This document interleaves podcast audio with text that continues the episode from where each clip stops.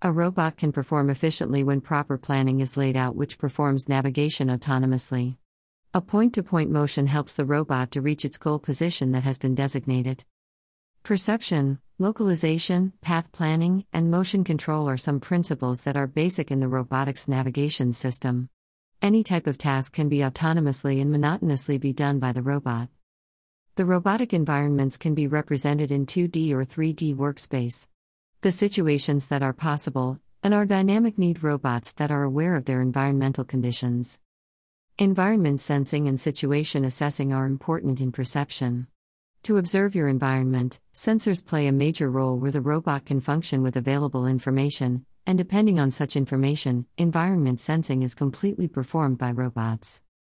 To know the exact place of any robot and to make a sense of its environment, sensors can be used in localization. Detecting obstacles and other objects in space can be extensively recognized by robots. To find the path for the robots where the planning can be performed and the robot can navigate through all the obstacles from the initial position to a goal position can be configured in the space. Navigation can be done in the free space or occupied space, several obstacles can be avoided. The last phenomena are motion control, where its goal can be achieved where several obstacles can be encountered. Depending on the feedback obtained from its previous action, robots can navigate in any direction.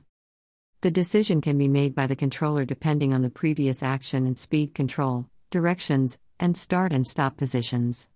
The signal sensed by the controller helps the actuator's direction movement while collision can be avoided.